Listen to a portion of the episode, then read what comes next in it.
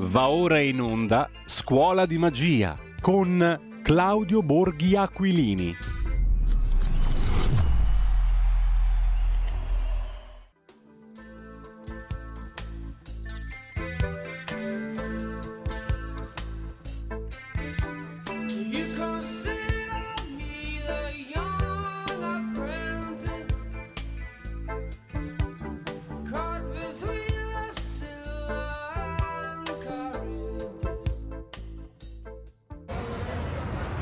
Davide van der Sfross, un cantautore, un poeta del lago di Como, in, eh, in una canzone bellissima eh, raccontò le storie di tre, eh, di tre giovani del lago venuti a cercare fortuna o sfortuna a Milano.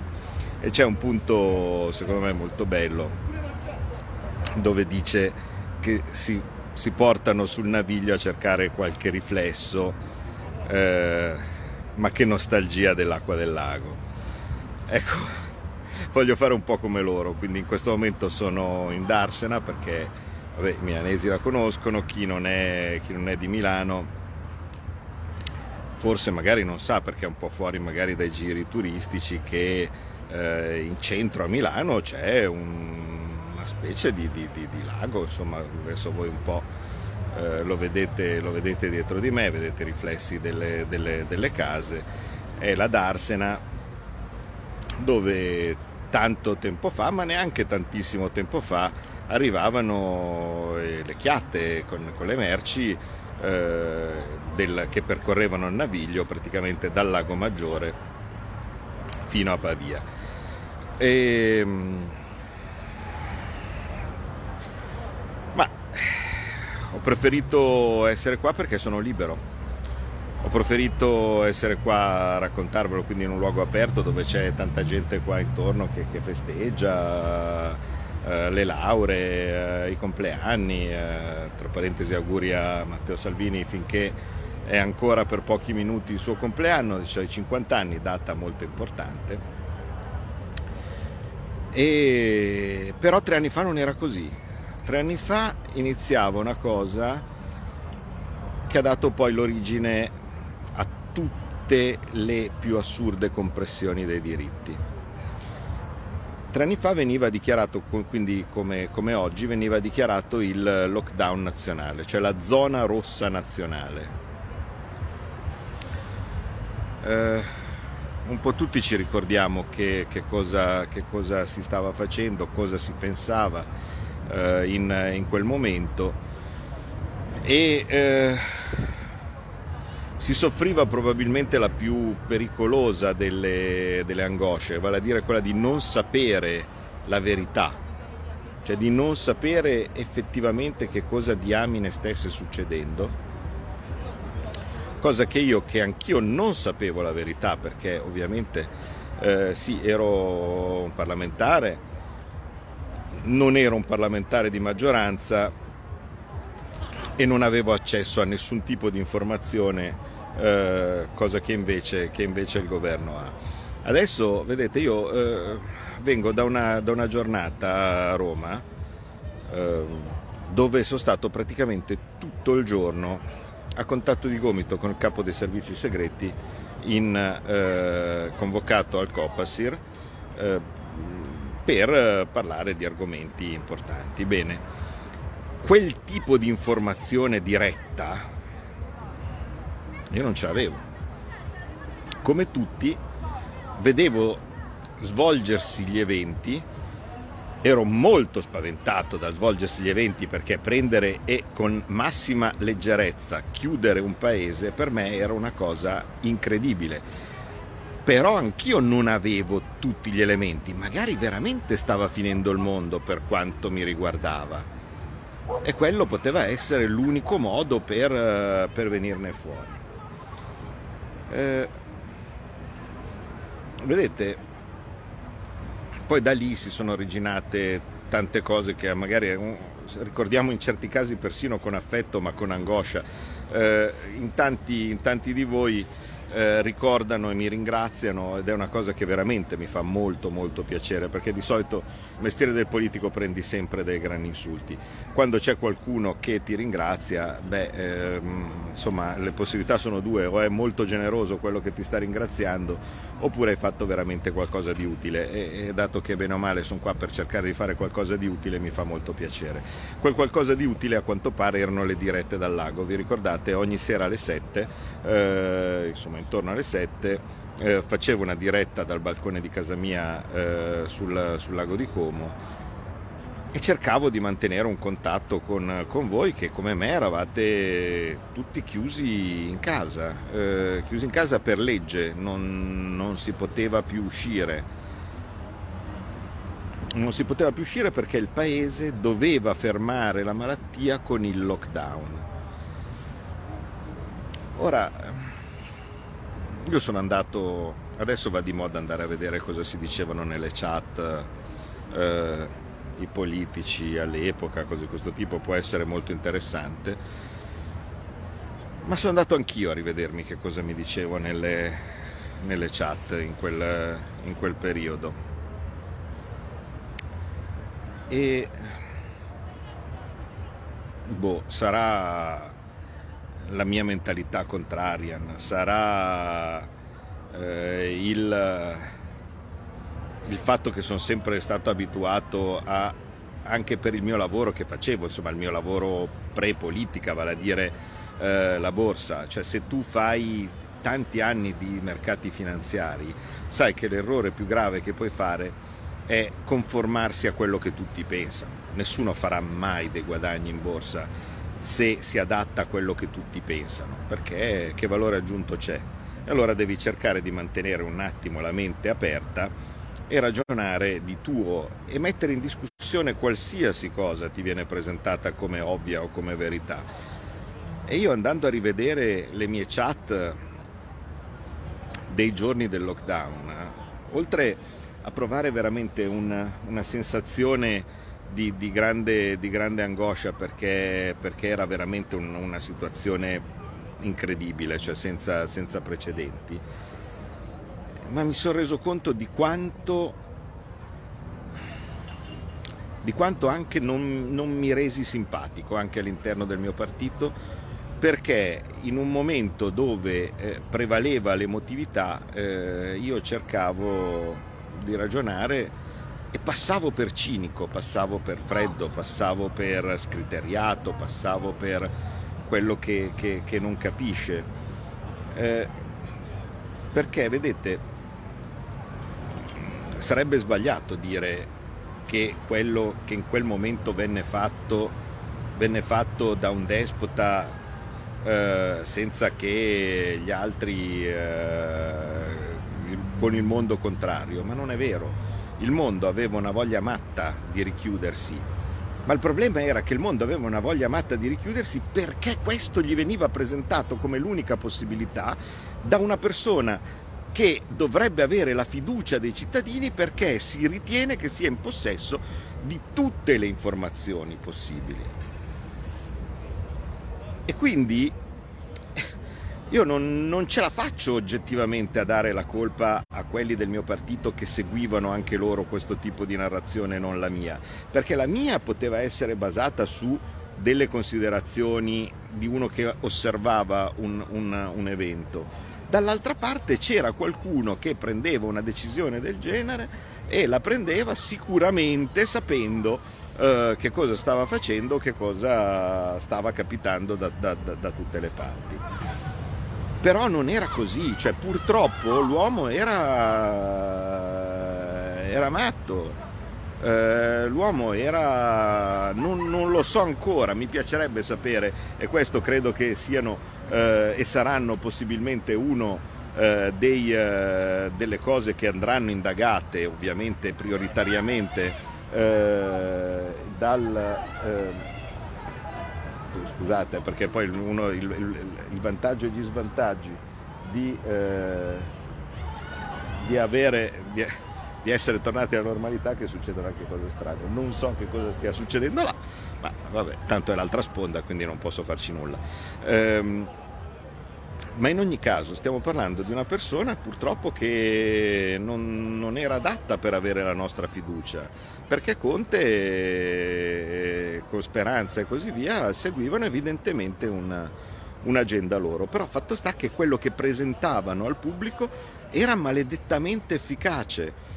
E vedete, io ehm, delle mie chat o in generale di quello che faccio, dico sempre quello che ho detto io eh, e eh, non riferisco mai quello che, quello che hanno detto gli altri o se lo riferisco non dico mai eh, chi era con cui io stavo parlando, con, chi, con eh, quelle persone con cui stavo dialogando o similari. Eh, ce n'è una in particolar modo però che, che secondo me deve far capire come, come, come eravamo messi.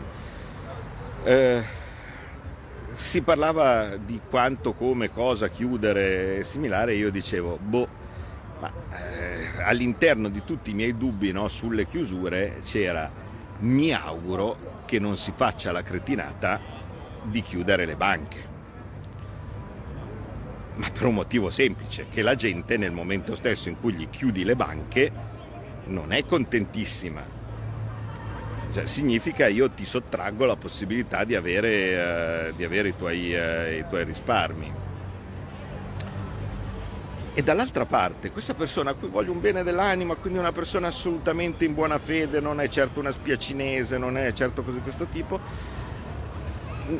quasi con rabbia mi rispondeva, è morto eh, il, il, il presidente dell'Ordine dei Medici, ieri è morto il presidente dell'Ordine dei Medici di Varese.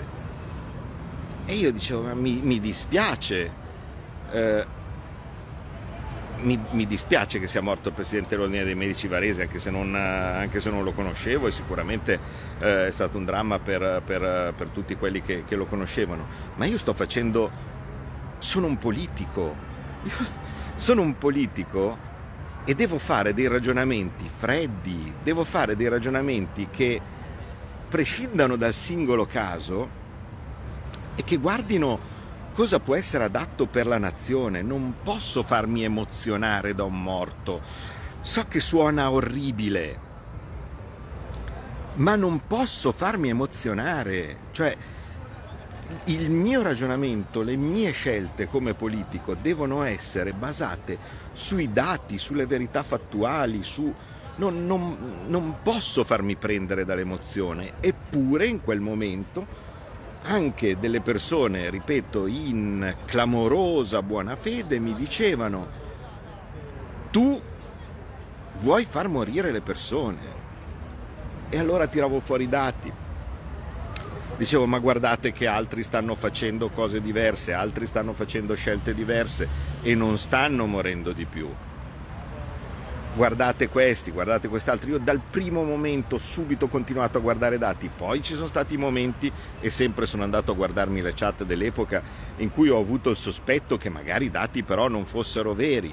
E allora andavo a cercarmeli prendendo le persone che conoscevo all'interno della regione che magari mi potevano dare eh, i dati veri su cos'erano i decessi, se per caso c'era qualcuno che stesse mentendo per non eh, far scoppiare il panico, no? così di questo tipo.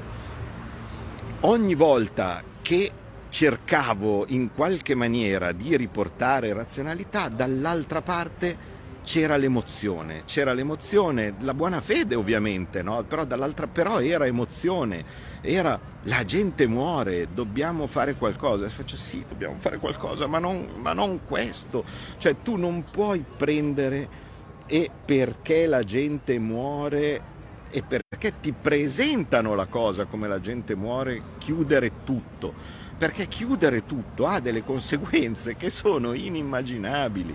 E dall'altra parte io avevo in Parlamento quel fenomeno di Gualtieri che arrivava che, che, che, diceva che bastavano 3 miliardi e 8 e io gli dicevo ma Gualtieri 3 miliardi e 8 tu chiudi tutto con 3 miliardi e 8 ma tu non hai idea dei danni che, che, che, si fanno dal punto di vista economico, dal punto di vista che già li faremo, perché è ovvio che una pandemia comporta che si riducono eh, il commercio internazionale, gli scambi e così questo tipo. Tu oltre a quello vuoi portare chiudere la gente in casa senza capire cosa possono essere le conseguenze di, di, di questa cosa. Ecco, eh,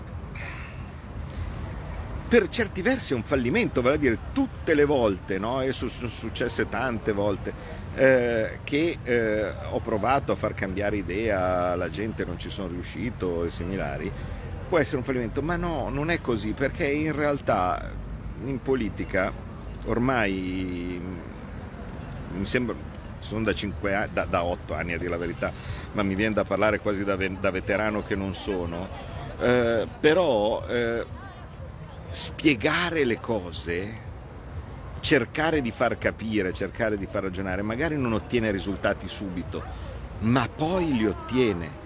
Mi fanno sorridere i fenomeni duri e puri, te l'ho sempre detto, ah io l'ho detto, ma poi sei e poi è il governo Draghi e tu cosa parli, hai votato e guarda te, guarda quello che cosa diceva e vedi questo qui e vedi il leghista di Vergate sul membro che aveva detto così. Che cosa risolvono? Cosa risolvono? Cioè, oltre al cupo e, e- e- e schifoso e viscido desiderio di avere due votini per sé per le prossime elezioni, che poi dopo abbiamo visto che non ci sono, perché l'abbiamo visto tutti. Il lavoro complicato è spiegare. Il lavoro complicato è cercare di far capire certe cose che per una volta tu avevi visto giusto. E non significa che si vedrà sempre giusto, cioè in quel caso lì l'avevo vista giusta, altre volte la vedrò sbagliata e devo mantenere la mente aperta per tenere presente che magari gli altri possono sapere di più e meglio o aver capito meglio una situazione che io non ho capito. Bisogna non avere ego, bisogna riuscire a capire che si può sbagliare, non bisogna partire co- credendo di avere la verità rivelata e bisogna avere il sincero obiettivo o pensiero di cercare di fare il bene della propria comunità. E il bene della propria comunità non è il nostro bene, è dargli informazioni corrette. E dare informazioni corrette senza mm, pensare all'umiliazione di questo di quest'altro. Bisogna dare informazioni corrette. Quando io portavo, cercavo di, di- di portare Ioannidis, no? perché era una persona che ovviamente ritenevo più competente di me e i cui eh, ragionamenti collimavano con i dati che vedevo io, lo facevo per cercare di riportare razionalità, ma ve lo ricordate cosa succedeva a Piazza Pulita? Ah, ma quindi tu neghi il lockdown, cioè io ero il negazionista del lockdown, anche quando ormai la massa di dati era ampia e non erano più solo i primi giorni. Tu neghi il lockdown. Cioè voi capite che se ragioniamo così, se partiamo con questa, con questa maniera e se ci facciamo anche intimorire da chi ragiona in questa maniera, ma non andiamo a casa più. Non c'è da fare i negazionisti del lockdown c'è da capire le reazioni di chi, eh, poi anche lì, eh, i governatori hanno fatto peggio e quindi tu che cosa? Ma i governatori già lo vedete, nonostante abbiano fatto di più e, e- e- e- abbiano in molti casi avessero chiesto delle restrizioni superiori rispetto a quello che sono venute, sono sotto processo. Cosa ci fa Fontana sotto processo? Sotto processo perché? Perché doveva chiudere di più di quello che già fatto. Quel, quel- quel processo lì è molto pericoloso, il processo di Bergamo. Ma non perché si neghino i morti di Bergamo, sono stati, è stata una strage, specialmente di anziani a Bergamo. È come se la prima goccia di veleno fosse arrivato puro, non diluito, no? proprio in quel posto no? e similari. Ma ma, ma il lockdown non era la soluzione. E soprattutto, scusate, adesso che a, a mente fredda, a epidemia finita, siamo in giro. Questa è Milano venerdì sera, eh, eh, giovedì sera, scusate, con, con- tutta- con tutti i giovani in giro, tutto dimenticato, o quasi. Ma ma in realtà, in realtà c'è stato un qualcosa che ha fatto dei danni che noi forse faremo fatica a vedere. Io lo so che c'è tanta gente che eh, si focalizza eh, e, e- lì bisognerà parlarne abbondantemente eh, sulla questione vaccini. Ma la questione vaccini è arrivata col crescendo delle imposizioni, cioè l'inizio di tutto è stato il lockdown, cioè il fatto di impedirti di uscire di casa. Capite che no, uno dice "Eh, ero discriminato io finché erano tutti, ma peggio se sono tutti. Cioè io non potevo uscire di casa perché non avevo il Green Pass. Sì, è, uno- è stato uno schifo, mi sono battuto in tutte le maniere contro quello. Ma lì erano tutti che non potevano uscire di casa e non è malcomune mezzo Gaudio. È una cosa terrificante pensare di chiudere tutti in casa. E i giovani. Noi per due anni abbiamo negato ai giovani lo sport. Noi per due anni abbiamo negato ai giovani la scuola. In momenti che sono fondamentali per la loro crescita. Noi per due anni abbiamo distolto i medici dal seguire la- i normali protocolli di cura perché tutto doveva essere concentrato su quello, intanto i tumori progredivano intanto eh, i- i- eh, le, le questioni ossee andavano avanti in modo irreversibile. Ma adesso che i dati e il tempo è passato e adesso che l'unico paese che non ha fatto un secondo di lockdown, che è la Svezia, che veniva attaccata da tutti che dicevano che erano dei pazzi, che dicevano che andavano a massacrare la popolazione. Quando viene fuori che la mortalità è in eccesso, quindi non i morti di Covid o cose di questo tipo, perché eh, se io evito i morti di Covid e poi muoio di tumore, non cambia. Non è che c'è un morto che vale di meno di un altro, un morto è un morto. E quindi la mortalità in eccesso, quindi quelli, i morti in più rispetto a quelli che normalmente avrebbero dovuto esserci. Si scopre che la Svezia è quella che ne ha di meno di tutti gli altri paesi. Perché? Perché non sono mai stati chiusi in casa come dei topi. Adesso che i dati sono, sono sul tavolo, adesso che gli studi ci stanno dicendo con la massima indifferenza, eh, vedi per esempio un eh, approfondito studio eh, della Johns Hopkins University, che eh, il lockdown è una misura che non, non serve, che non è servita, che non va bene. Ma possibile che non ci sia un momento di presa di coscienza, di riflessione dove la gente dice ho sbagliato? Ma ho sbagliato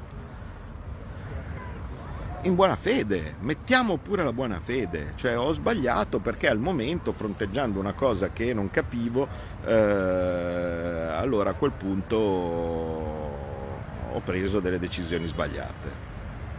Ma, ma non siamo mai arrivati neanche vicini a questo punto e servirebbe, servirebbe per girare veramente pagina, servirebbe capire che si è sbagliato col lockdown, servirebbe a capire che si è sbagliato con i giovani, perché anche utilizzando gli strumenti della prudenza e della precauzione, i giovani si vedeva da subito che non erano toccati dalla malattia.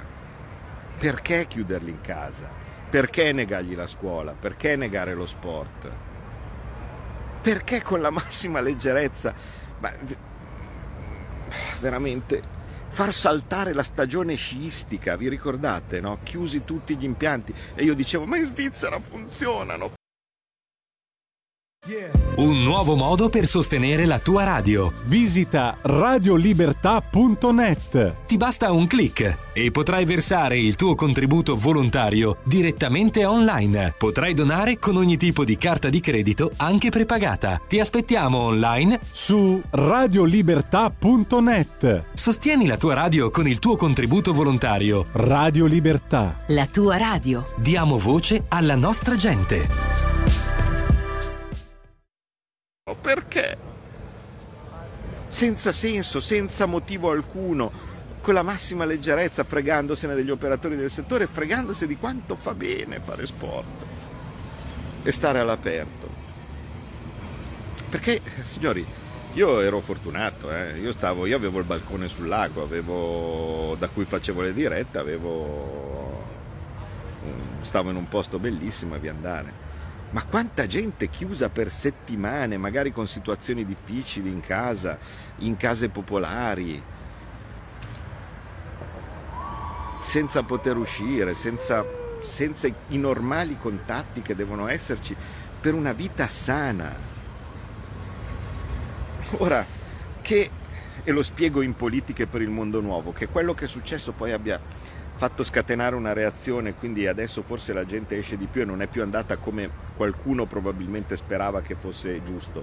Perché capite, io ho sempre questo sospetto, che ci sia qualcuno a cui interessava molto far vendere questo tipo di narrazione, che ci fosse qualcuno per cui eh, andava molto bene che uno fosse chiuso in casa e che eh, le robe arrivassero via posta, che ci fosse qualcuno a cui andava molto bene che si stesse tutti sui social.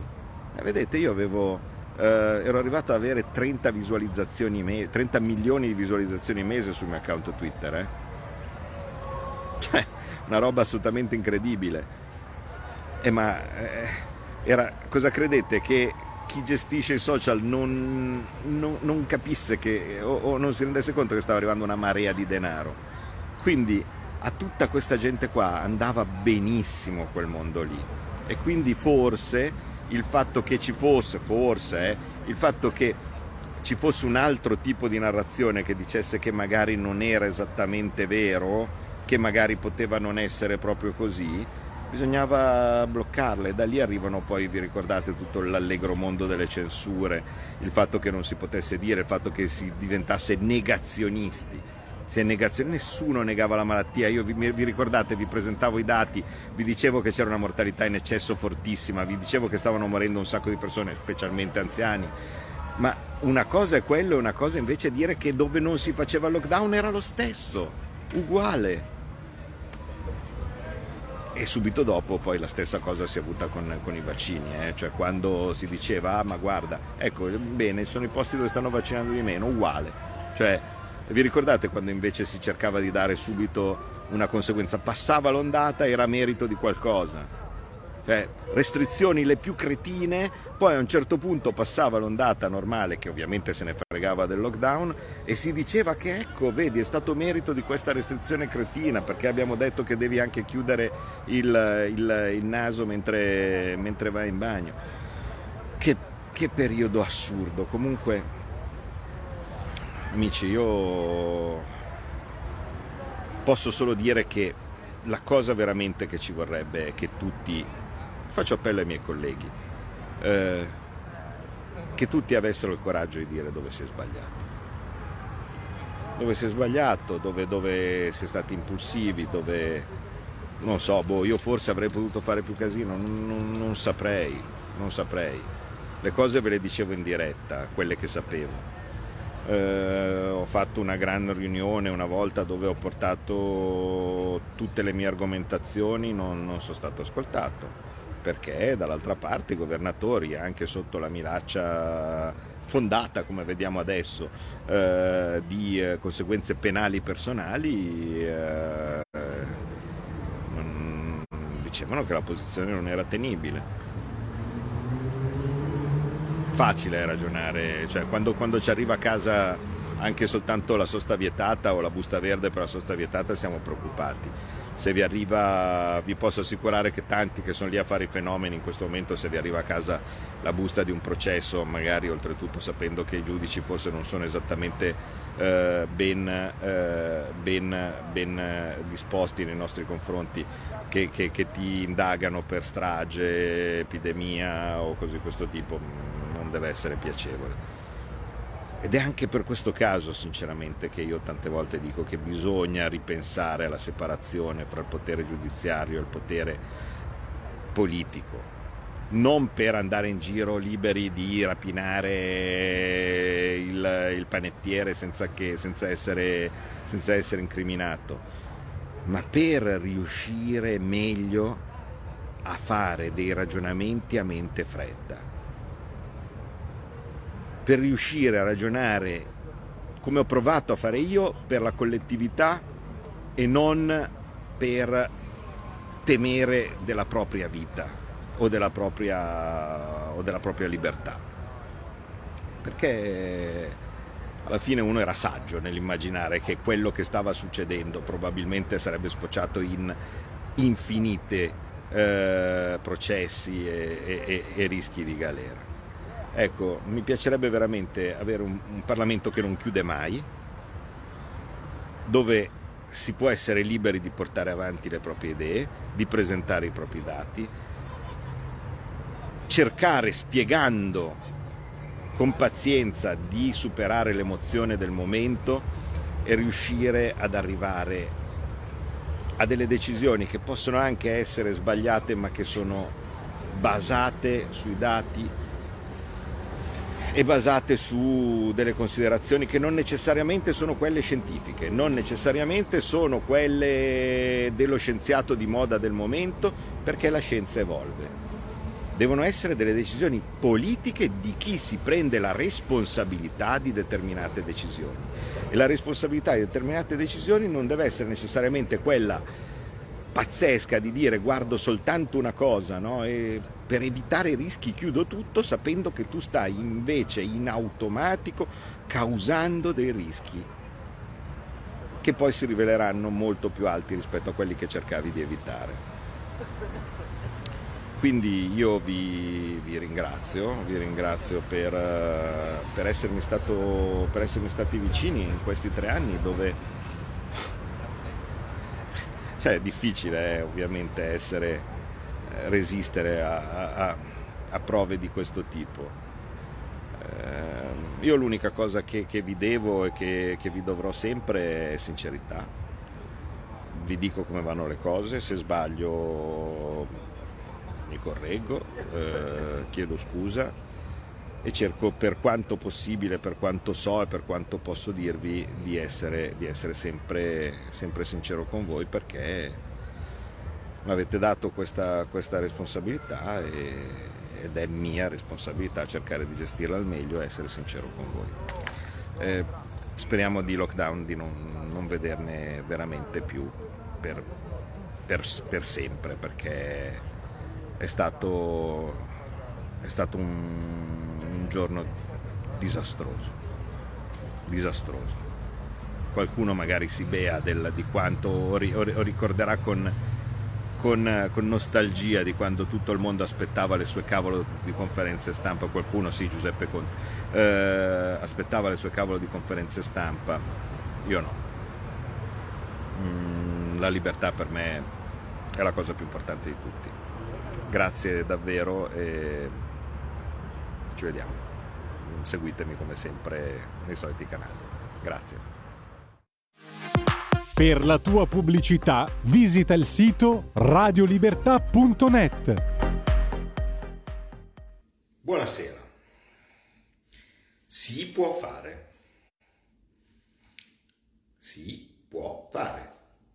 Oggi, con un lavoro non piccolo, si è dimostrato che volendo qualche europazia può essere fermata.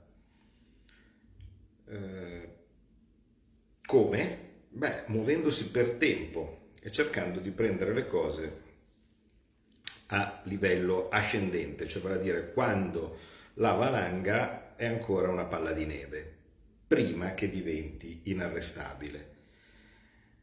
Di cosa si parla?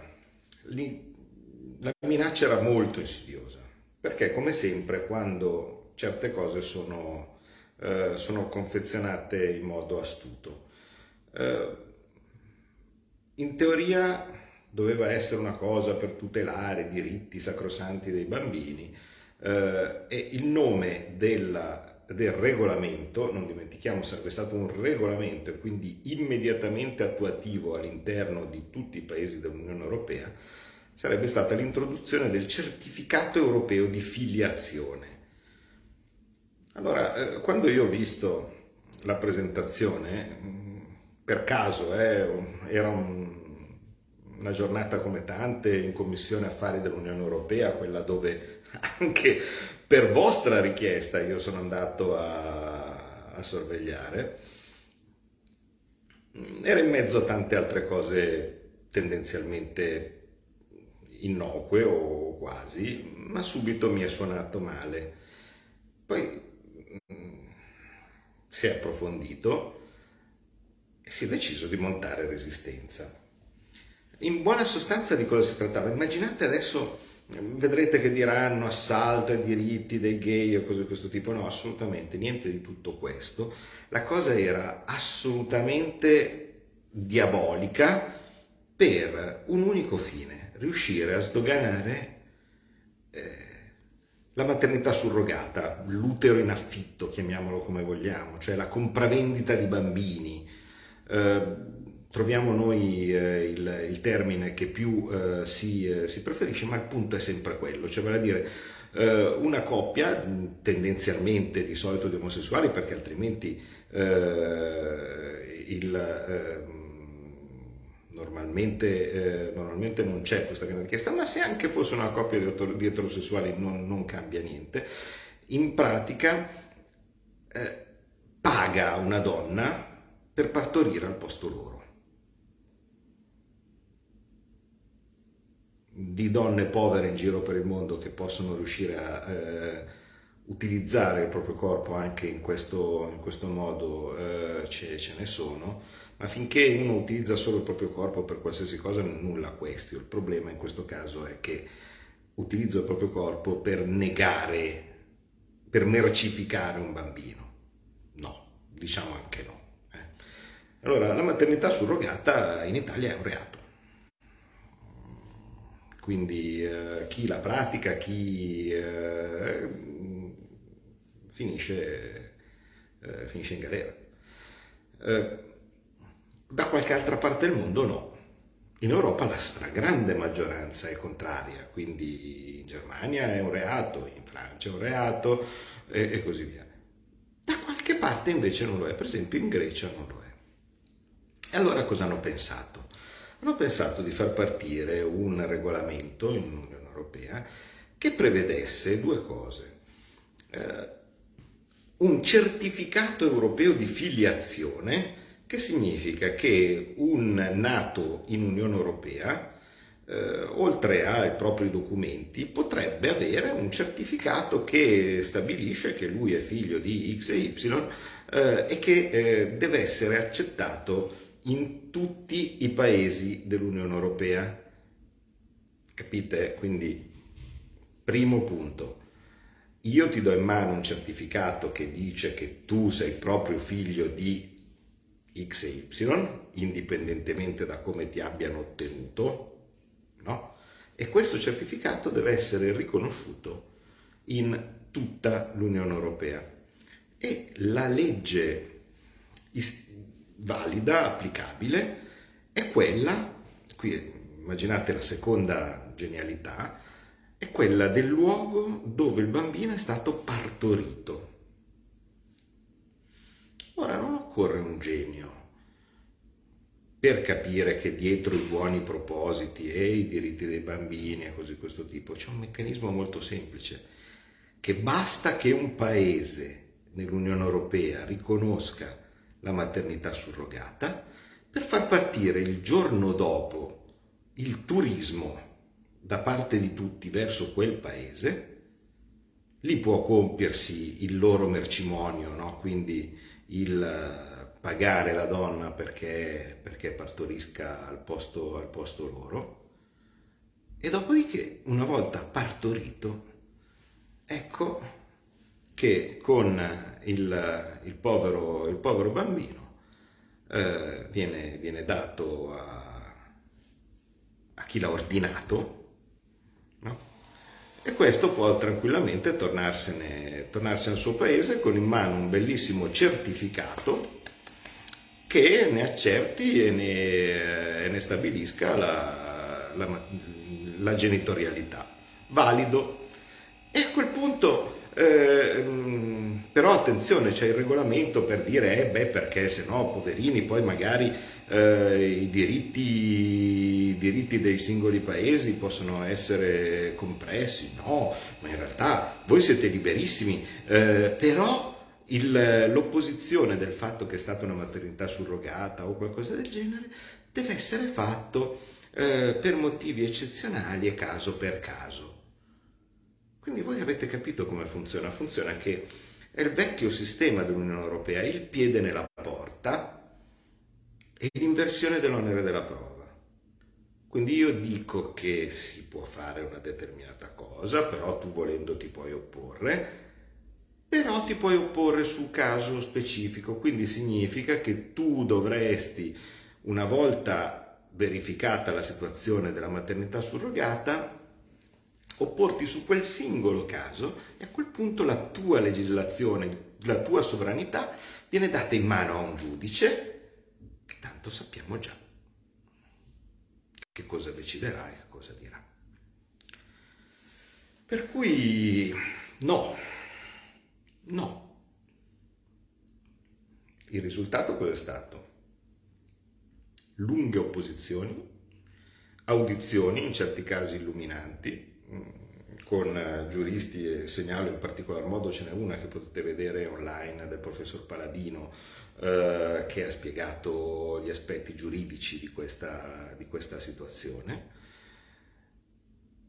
E alla fine nonostante tentativi continui da parte del Partito Democratico, del Movimento 5 Stelle e anche di Italia Viva, devo dire, di riuscire a far passare eh, delle loro risoluzioni che invece eh, erano a favore di questo, di, questo, di questo provvedimento, è stato votato la risoluzione nella Commissione 4 Affari dell'Unione Europea che nega i presupposti di sussidiarietà e proporzionalità del regolamento e come tale lo respinge, a meno che non vengano corrette tutta una serie di cose, specialmente riguardanti due punti in particolar modo, cioè l'esclusione generale, non caso per caso, della maternità surrogata e la stabile residenza nel territorio di nascita, perché altrimenti eh, il giochino di far arrivare le persone due ore prima del parto eh, nel, nel, nello stato più conveniente come legislazione diventa fin troppo facile. Ecco. Quindi dato che queste, queste, modifiche ovviamente non verranno mai, eh, mai applicate, significa che il nostro Paese si opporrà a questo regolamento e dato che per il regolamento ci vuole l'unanimità, purtroppo ai loro il certificato europeo di filiazione non si fa. Non è stata semplice. Uno dei meriti anche vostro che eh, mi avete voluto mettere in, eh, in quella commissione dove purtroppo, guarda, me ne scapperanno, una l'ho intercettata, ma me ne scapperanno e, e, e poi bravissimi anche i miei, i miei, colleghi, in particolar modo eh, Elena Murelli eh, di, di, Piacenza che fa ottima guardia su eh, tanti eh, provvedimenti. Eh, e anche Gianmarco Centinaio che eh, pur essendo vicepresidente appena può riesce, riesce, a venire a presidiare anche lui questa, questa commissione. Eh, siamo in tre ma ogni tanto eh, erano in tre ed erano abbastanza.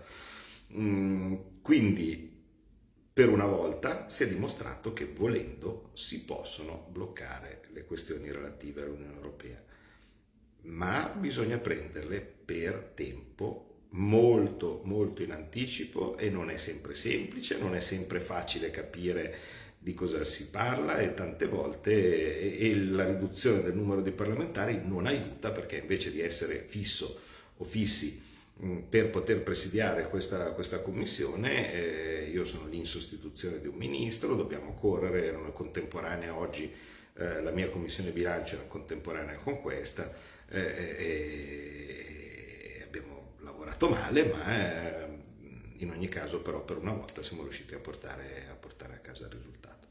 Per cui purtroppo strilleranno, pesteranno i piedi, diranno che siamo contro i diritti dei bambini e così questo tipo, invece nulla di tutto questo. Il diritto del bambino è quello di essere concepito naturalmente. Il diritto del bambino è quello di non essere trattato come un pacco, come una merce o come una cosa che si può comprare. tutto lì. Questo è il diritto del bambino. E se noi avvallassimo queste cose, eh, a quel punto poi la strada diventa aperta per tutto, eh, perché allora a quel punto, non so, eh, dalla poligamia a qualsiasi altra cosa che uno si inventa come diritto di famiglia, eh, deve essere recepita dagli altri e tutti zitti, no? vale la legislazione, vedete, vale la legislazione di, no, qua vale la legislazione italiana, capito? Questo lo dico anche a chi non è d'accordo. In Italia vale la nostra legge e alla fine vale la maggioranza e al momento ah, capita che la maggioranza ce l'abbiamo noi. Dispiace. Arrivederci. Avete ascoltato Scuola di Magia